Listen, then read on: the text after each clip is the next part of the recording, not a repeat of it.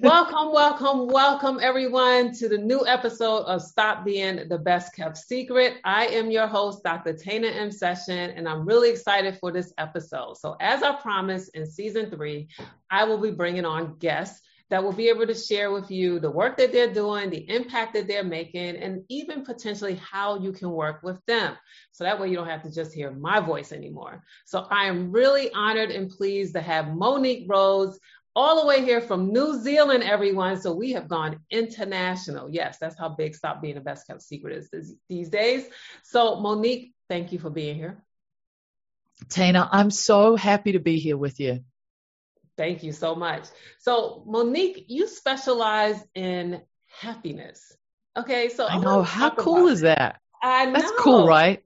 It is cool. And when we were at the top of the pandemic, way, way back in 2020, I took a happiness course through Yale University.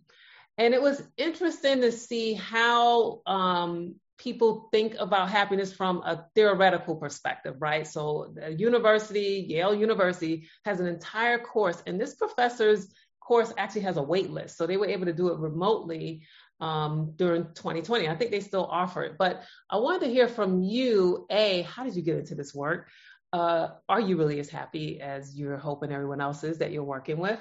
And what are some tips or tools or strategies that you can recommend for people as we're dealing with still COVID, um, some people being hybrid or completely remote from the workforce, um, understanding that we now need to really start thinking about our own mental health and well being as it relates to showing up in the workplace. So dive right in, wherever you want to start. Love it. Great. I, I probably, the question is first of all, how on earth did I start getting into this area? It's a really, it's a, you know, it's kind of like, I feel like it's like the dream scenario, being able to work on happiness and to, have it as my job. Because when I was younger, there's no doubt I wasn't one of the happy people. Mm. You know, uh, like at the moment I'm home in New Zealand because of COVID. It's so wonderful being here. Such a beautiful country. For those of you who know it, um, you might know it from The Lord of the Rings, was filmed here. You might know it from, oh, The Power of the Dog, that's been nominated for all the Academy Awards, was actually filmed just down the road from where I am.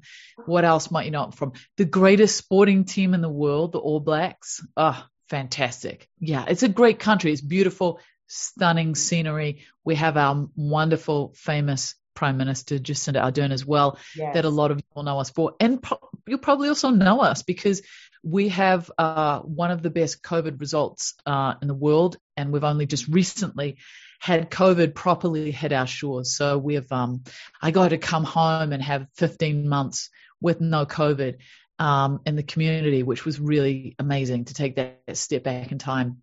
So there's all these wonderful things about New Zealand, but at the same time, as with anything, there's a sort of light and shadow to everything. And we have one of the highest rates of um, child abuse in the OECD.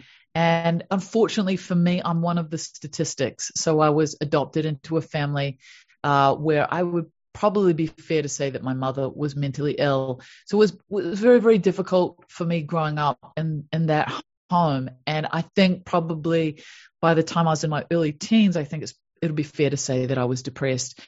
I would wake up in the morning and my emotions were all over the place and I never knew what the day was going to bring. And, you know, I could start the day great and go through, you know, about five or six different, you know, emotional states that were big as the day went on.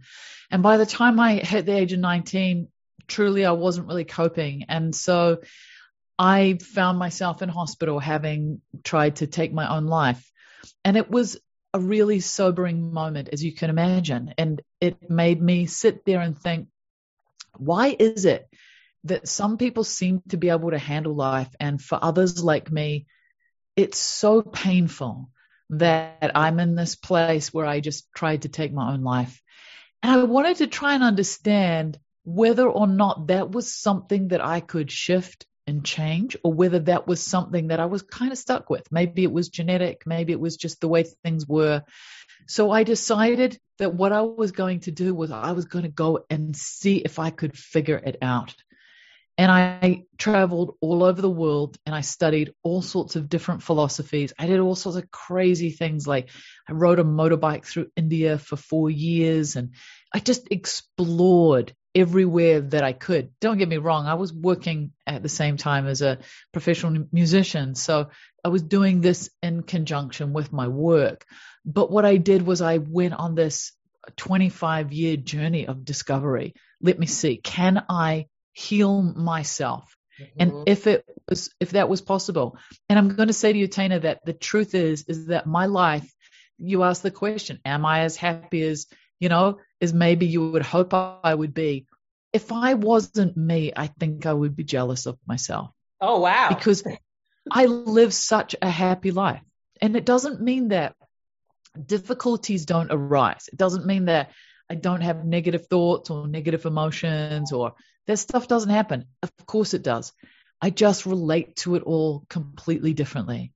And this is not, you know, this hasn't been luck or anything. This has really been working with myself and shifting things in myself. And, uh, yeah, I mean, I'm so passionate about it. And now, of course, this, this is what I teach. So I help lots and lots of other people be able to do uh, get similar results to me, which no, nothing could actually make me happier. That's one of the things that makes us happy is helping other people.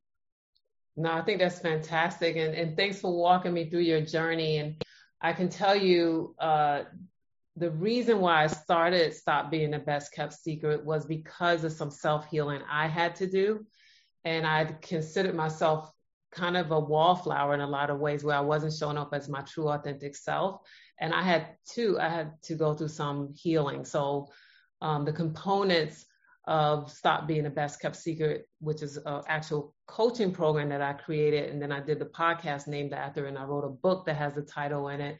Um, but it's all about owning your power, your truth, your healing, your worth, and ultimately your destiny. And part of that was healing through some abusive situations I have been in. You know, I'm also, I wasn't adopted, but I was in foster care from birth until almost four years old, and I experienced molestation at a very young age.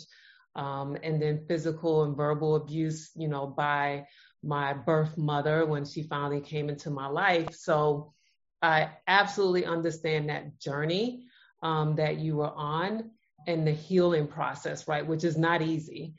And I think sometimes people look at probably you as the same way they look at me without understanding kind of the path we had to take to get to where we are. And not everything, like you said, is always perfect or shiny or beautiful or happy, um, but looking for those little nuggets, right? Just finding those nuggets in each and every day um, so that you can celebrate and not, you know, kind of go backwards. Mm, I, I just want to start by saying I'm so sorry that you went through that. And also to say how intriguing it is, is that so many of the people who have been through really difficult things come through the other side so fascinating. And I think that it, if you can get to the other side, it gives such a color to your life and a depth of empathy and understanding and sensitivity uh, that you wouldn't get otherwise. And I look at my life and think, if I hadn't gone through these difficulties, I probably wouldn't have bothered working so hard on myself because there wouldn't have been the impetus or the drive to do it if everything had been great. Whereas actually I've, I'm able to live my best life and my best self because of what happened and because it gave me that drive to want to heal myself. And so in that way, we can see that these things have the ability also to become our blessing if we choose to look at them that way. Yes, absolutely. Oh boy, I feel like we're preaching to the choir here. but you're you're absolutely right. And and like when I think about the the work that I do with individuals when they um, do decide that you know they're ready to go through this process and and go through my coaching program, um, a lot of it is about not only unpacking um, you know, things that they've experienced in the past, but also just removing their own self-limiting beliefs about themselves as a result of that. And once they're able to do that, to be able to see how much the universe has been waiting to deliver for them. And I, I, I phrase it that way because I understand people have different religious beliefs, but I think, you know, I, I, look at it as, you know, the universe has things out there waiting for us. We all were born with a certain uh, gift and, and, you know, sometimes things that happen to us in the past blocks those gifts from really blossoming. And once that you're able to move past that, Monique, and have those things happen in your life, I really tell people there's no looking back. yeah, definitely. I think, I think it's also the understanding, Tina, that you are in charge. Right. And that is the most freeing statement I can say and the most terrifying because it's so easy for us to look at what's happened or what is happening even now and say, well, I can't be my best self because this happened to me, or I can't be my best self because this pandemic is happening, or I'm dating this person, or whatever whatever it is. But when we start to understand that it's actually up to us, not the external circumstances that are the decider of our happiness or our suffering, we have an, not only an incredible freedom, but we also have the ability to realize I've got to stop blaming everybody else for what's happening to me. And if I take charge, I can actually free myself from what is going on. And I think that's one of the most powerful things that we can understand. Uh, I can't agree with you more. And I, I, think it definitely starts with self. And, and one of the things I tell people is that sometimes you'll have to forgive people who will never ask for it because it's not for them, it's for you. And, you know, to your point, not blaming yourself. And I think sometimes that's part of the issue as well. We have to forgive ourselves too. Like I know I did some things in my past that made me go down the wrong path or make bad decisions. And, you know, sometimes people will hold on to that and not feel that they're worthy or not feel that they deserve more or better or the best. And, and that to me, again, is another self limiting belief, which ultimately will impact your happiness and even your mental well being. Yeah, definitely. So, speaking of mental well being, how would you apply this to people in the workforce, right? So, over the last couple of years, more and more organizations have started talking more about mental well being. And I'm Gen X, so it's a little, you know, it was a little uncomfortable for some of my fellow Gen Xers and especially my boomers uh, to have these dialogues and open spaces and to be able to say, hey, I need a mental health day. Um, so they're, you know, starting to embrace this. And I've seen organizations even giving mental health days off and promoting it as a big part of their benefits plans. How do you, um, or do you make the connection between the work that you do around learning how to be happy to ultimately your mental well-being? Yeah, th- this is a great question and a big topic and one that I feel really strongly about, Tina. And that is this is that being well at work is not about a mental wellness day. Ooh. It's about a mental wellness lifestyle. Ooh. You can't expect yourself to go through a working life where your work life and your personal life bleed into each other constantly and believe that at some point you are not going to suffer the consequences of that. Ooh, and I think wait, really wait, wait, let's pause and let that breathe. Woo! That was deep. I got chills off of that one. Wow. I'm glad this is recorded because I need to share this with my clients. okay, go ahead. well, I think that we live in a world now where we don't understand the ramifications of the workday supposedly finishing but never finishing, mm-hmm. going to dinner and taking work calls, being out with your family and friends and looking at emails, mm-hmm. notifications coming in on your phone consistently.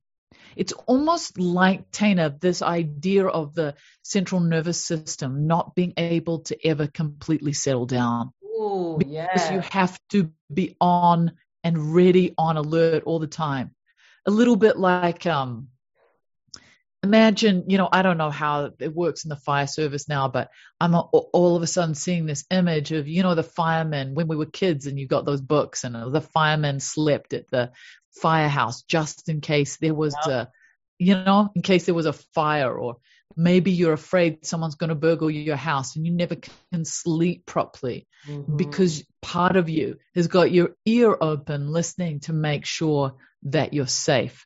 That is what we are living at the moment. We are living in a world that has no boundaries because we have technology that is extraordinary and incredible and is helping us, but at the same time, it's completely destroying our mental wellness. And because we're doing it as a society, as a culture, we're not realizing it. What we're seeing is the stress, anxiety, and depression levels going through the roof, not just because of COVID.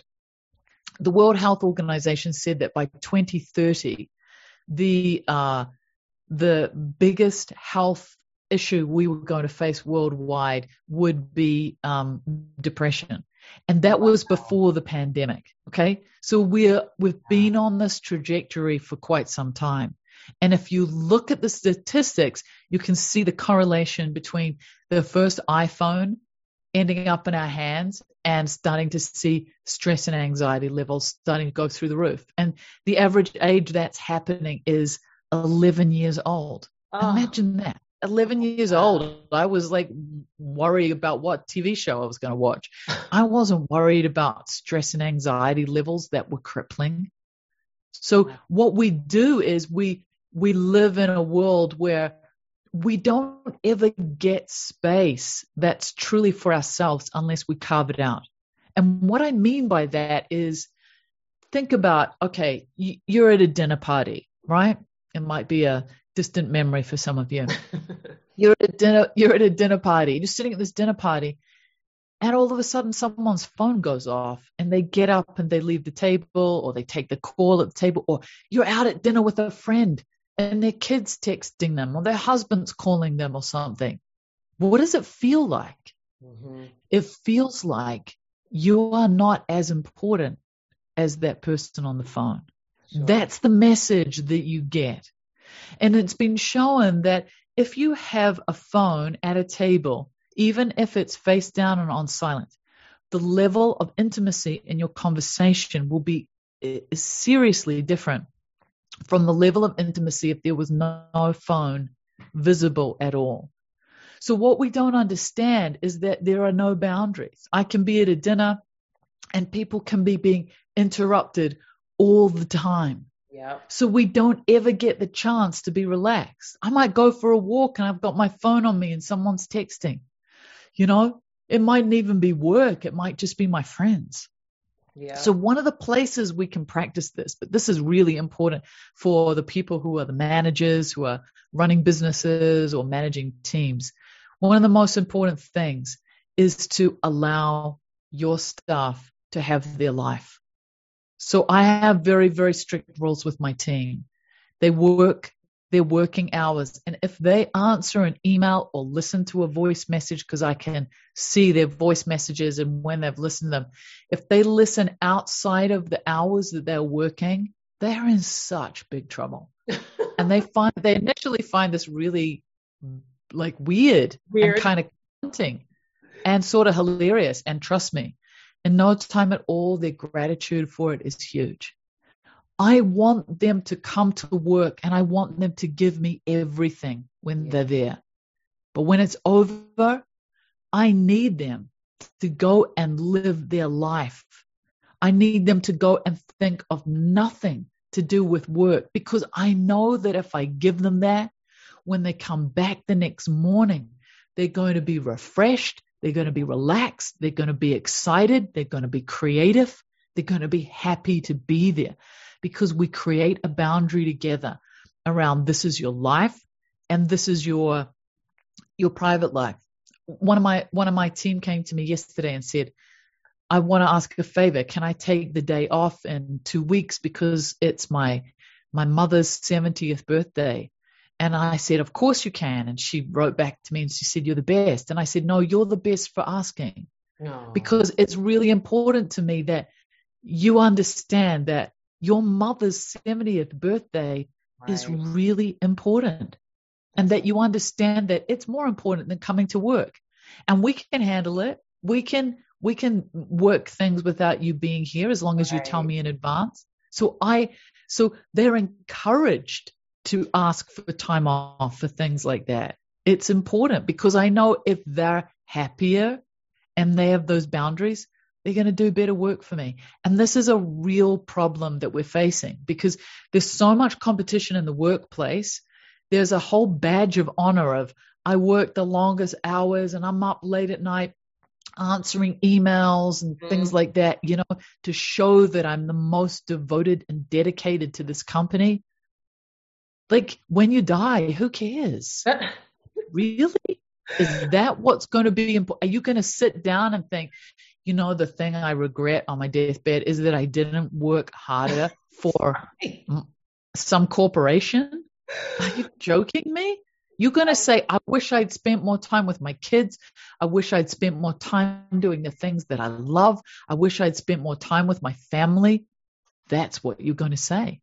Yes, you're so right. And I had um, a boss way back in the day that told me the world, the, the graveyard is full of indisposable employees. Don't be one of them. Eh, because I was doing the same thing. I was coming in early, staying late, not taking lunch, right? Like all of those things. And she saw this behavior where I thought, that's what I need to do to get ahead. You know, especially a person of color, we're told from very early on, you know, do twice as much to get half as much, or yeah. twice as much to get recognized. You have to be better than your white counterparts. And so I had that in my DNA, right? And that's how I was showing up. And, and this was a white woman that pulled me to the side and told me that. And I was just like, a bell went off in my head. you know, some years ago, I was, um, I got I, I got this harebrained idea of buying a motorbike and riding through India, and I'm a, a, in this place in the very very far north of India in the Himalayas called Ladakh, and I was up there and I got pulled over by a cop, and he pulls me over and he says to me, "Where's your helmet?" So I'm in this little town. I was just kind of riding from one place to another, just a few minutes, you know, in between places. Mm-hmm. And nobody was wearing helmets, you know, that was the truth. And I got to be honest say it felt so nice not to wear a helmet. So he pulls me over and he says, Where's your helmet? And I'm thinking, Oh, this guy just wants, you know, he just wants money from me. And I said to him, I left it back at my guest house. And he said to me, um, Okay, well, uh, I'm going to fine you uh, a thousand rupees, which is about twenty dollars. I'm going to fine you twenty dollars, a thousand rupees, and I I need you to leave your bike here, and I want you to go back and get your helmet. And it was all a little bit of a hassle, and I kind of looked at him like, you know, come on, dude. And he said to me, "Why are you not wearing your helmet?" And I directed him to the street, and I said, "Look." Nobody's wearing their helmet. Why are you pulling me over? Mm. And he he looked at me and he said, "And if they all drove off the cliff, would you go with them?" Right. and in that moment, the penny dropped. I mean, it might seem obvious, but the penny dropped, and I looked at him and I said, "Ah, oh, I can't thank you enough. You're so right." Anyway, he let me take my bike. I went back. He didn't I wasn't fined anymore. We just had this sweet moment. And I would see him for the next few months that I was living up there. I would, whenever I saw him, I toot my horn and wave at him and let him see that I had my helmet on. But what it, what it brought to my mind was this. It might seem a absolutely stupid thing to be riding a motorbike without a helmet. Right. But when everyone else is doing it, it becomes very easy to normalize something. Mm-hmm. Mm-hmm. Even if in your brain you go, probably riding without a helmet isn't the smartest thing for right. me to be doing. Right?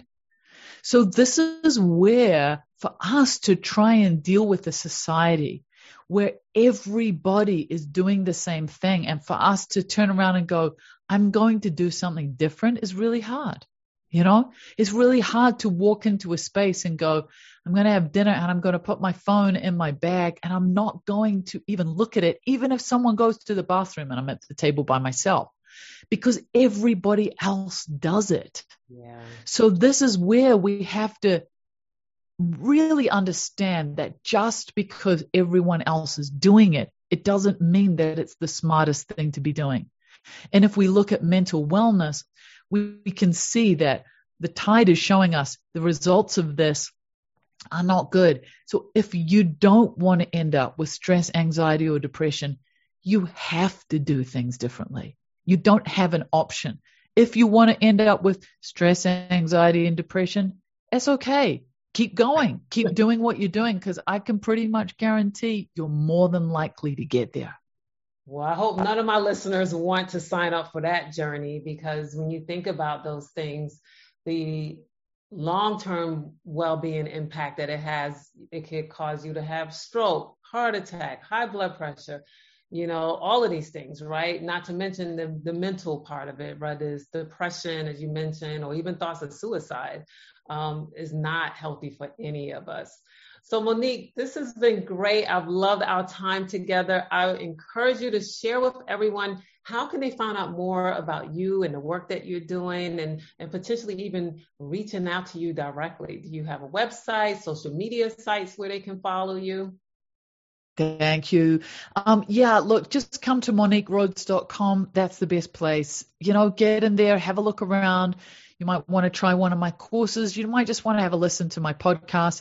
There's a happiness quiz there as well that you can do a quick quiz to see what your happiness levels are like. And yeah, just come and, and check it out and start engaging. You know, in my courses, I do things a little bit differently from other people. I have a series of online courses that I'm super engaged in. So if you come into them, uh, you get to self-direct how quickly you learn the material. But I'm always in there every day, answering questions, talking to people. I'm more I'm more hands-on because I like to help people as much as I possibly can, and I I like to see people get the results. So we have a happiness course in there as well called the Happiness Baseline. We do it a little bit differently, Tana, from other courses, and that is is that I don't charge people a fee to do it. I actually charge them an accountability bond. Wow. This course is so good. I kid you not we we put people through um, the highest, the best regarded happiness test at the beginning, the same one they use at the Yale University course, and at the end. I have a 100% success rate in shifting people's happiness levels. 100% for every single person who's completed the course. Now, how do I get you to complete the course? Because that's all I want you to do. All I want is for you to have the results. I get you to put down an accountability bond. So you don't actually pay a fee, you put the bond down. The wow. course is eight weeks long. As long as you finish the course within 10 weeks, I give you two weeks because I understand things get in the way. Right. As long as you finish it, you then send us an email and say, I want my bond back.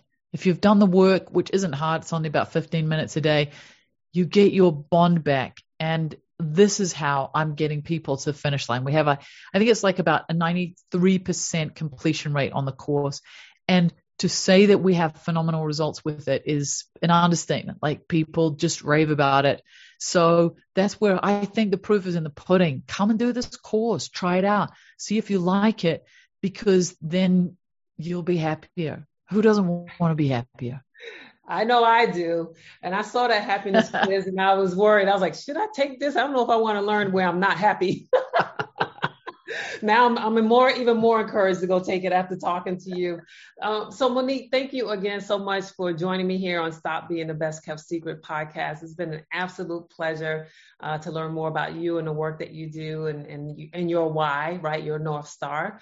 Um, so everyone, again, Monique Rhodes, be sure to go to her website, learn more about her, maybe even sign up for that course and take your quiz as well, uh, and find out what your happiness uh, marker is and, and where can you uh, focus your energy to improve. I know we all have areas that we can improve.